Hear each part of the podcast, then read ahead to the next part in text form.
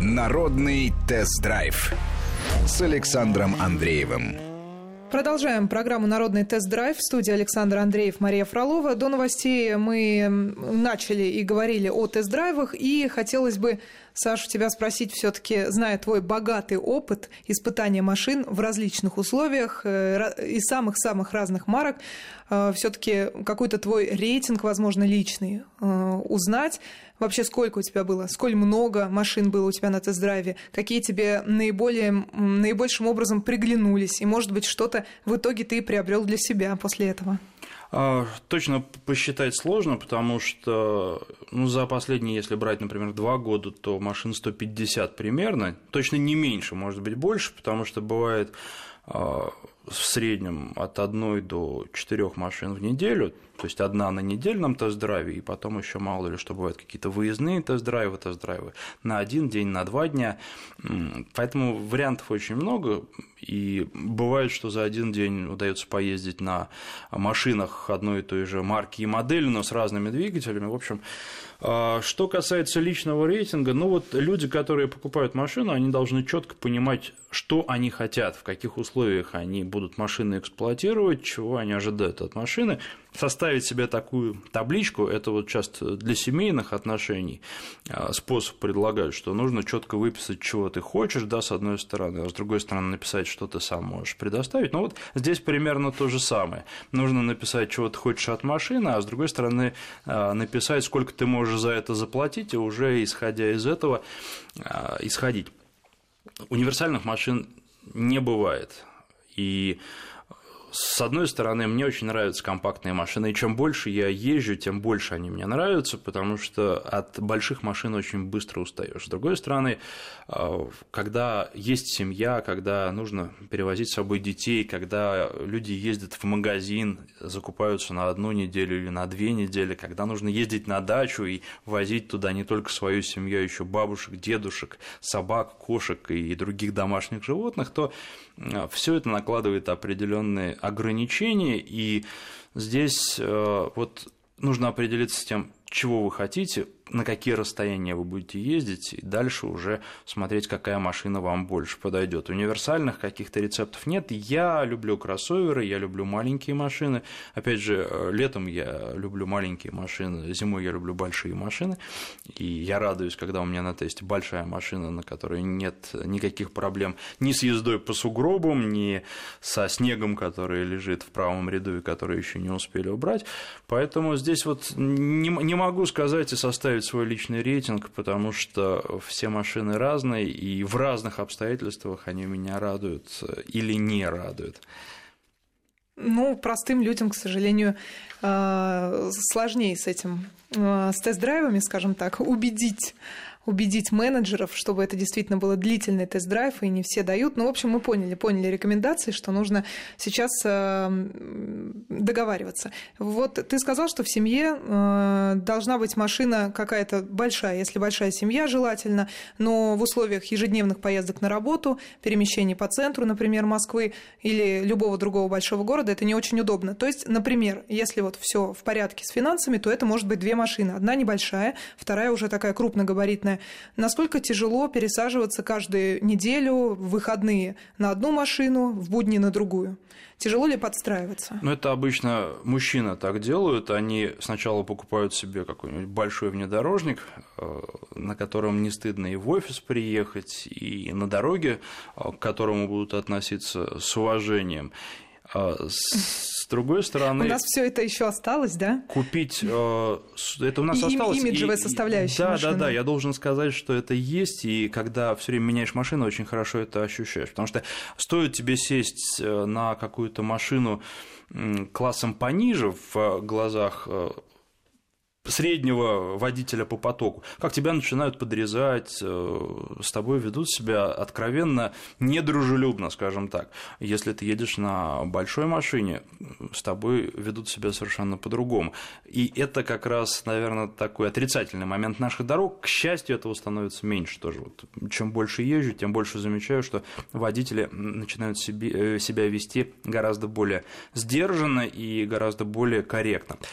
А, так вот, а, купил глава семейства себе большой внедорожник, но он от него устает, вообще от большой машины устаешь, потому что ее трудно парковать, место найти. Хорошо, если рядом с офисом есть стоянка, а закрытая, куда можешь въехать только ты, где у тебя есть место. А если нужно парковаться в обычных условиях, то найти место становится все сложнее и сложнее. Нужно два или полтора места, наверное. Да и потом, в общем, э, большие машины не так хорошо управляются, и есть какие-то другие недостатки. В общем, от них устаешь. И вот тогда возникает идея купить э, жене какую-нибудь маленькую, юркую, шуструю, приятную машину и на ней иногда выезжать. Вот когда устал от большой, тогда ездить на маленькой.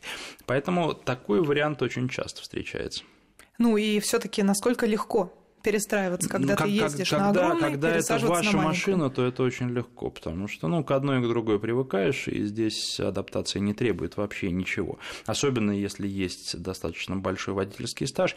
Но дело в том, что там за неделю, да, то есть если, например, ездить э, в рабочие дни на большой машине, а на выходные пересаживаться на маленькую или наоборот, э, к этому привыкаешь, через пару недель никаких сложностей с этим не будет.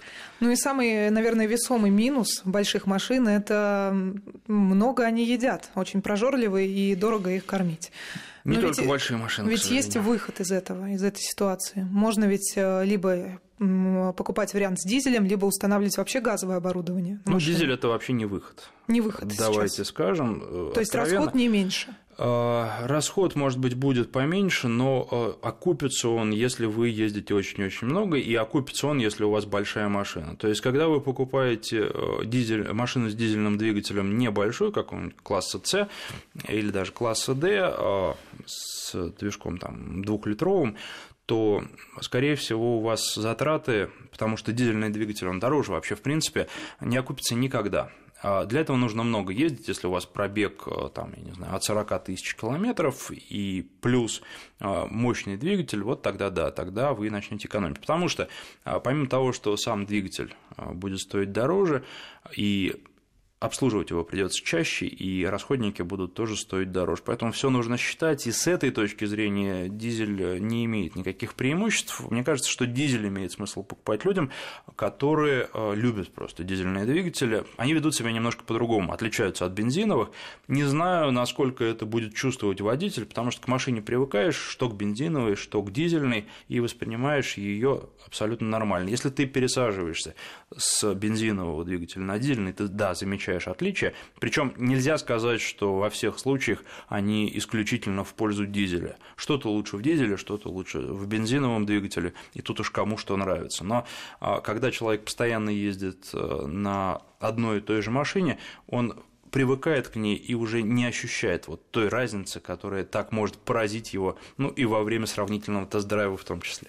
Ну, снаружи даже по звуку легко отличить. Дизель, он совсем иначе звучит. Ну да, тарахтят они, но никакой прелести в этом, в общем-то, нет. И тут как раз все производители стараются от шума уйти. У кого-то получается, у кого-то не очень.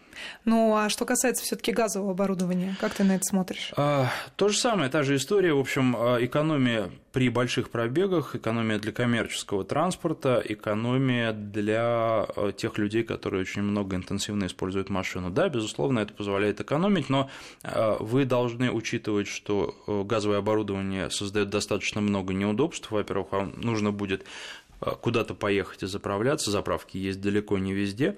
Во-вторых, само газовое оборудование тоже стоит денег, его установка, и не забывайте, что его нужно не только поставить, но и обслуживать. Если э, все это посчитать, э, причем регулярно обслуживать, регулировать, это тоже потребует каких-то денег и времени, что, которого э, очень часто у людей не хватает. Если взять все по кругу, то получается примерно то на то при небольших пробегах. При больших, да, ну, раз уж упомянули коммерческие автомобили, по ним тоже есть вопрос. Э, сворачивают продажи минивенов производители в России. Э, с чем это связано? Потому что вроде на дорогах минивенов много, и значит, они нужны, значит, они пользуются популярностью. Ну, это не совсем коммерческие машины. Это машины, я понимаю, за что их любят. Э, они дают просто обалденное чувство простора.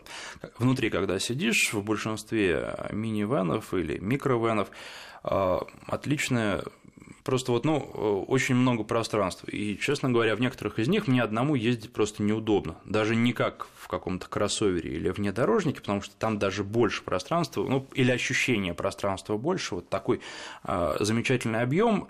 И машины, они как раз предназначены для дальних поездок всей семьей и очень хороши для этого. Но что касается э, Э, этих машин в Европе продаж, с продажами никаких проблем. И я думаю, что я говорил, и слушатели просят э, сделать обзор этих машин. Я думаю, что одну программу мы посвятим, но когда я стал обращаться в пресс-парке с тем, чтобы взять на тест одну из этих машин, выяснилось, что даже если еще есть что-то в продаже, то в пресс-парках этих машин уже нет, и большинство, как перспективные, их э, большинство производителей, представительств в России, как перспективные модели их не рассматривают, потому что спрос минимален. И здесь э, остается вопрос пока только с Volkswagen Touran, который пока непонятно, выйдет на российский рынок или не выйдет. Его представили в прошлом году, и вполне возможно, он будет продаваться в России. Что касается остальных, то они посчитали это направление бесперспективным. Почему? Дороги отличаются. В Европе дороги, по которым эта машина везде практически пройдет. Они в Европе тоже не надо идеализировать Европу, она совершенно не идеальная, и дороги там тоже разные, но они в большинстве своем подавляющем подходят для минивенов. В России дороги разные, и покупатели, э, подавляющее большинство, предпочитают кроссоверы, потому что дороги встречаются разные, и можно попасть в такие места, в которых на минивене будет просто очень некомфортно. И вот здесь, к сожалению, есть небольшая группа людей, которые любят эти машины и хотят их покупать, но все остальные делают выбор в пользу кроссоверов. Понятно, спасибо. Продолжим опять после новостей. У нас сейчас вынужденный перерыв. Это программа «Народный тест-драйв». Народный тест-драйв с Александром Андреевым.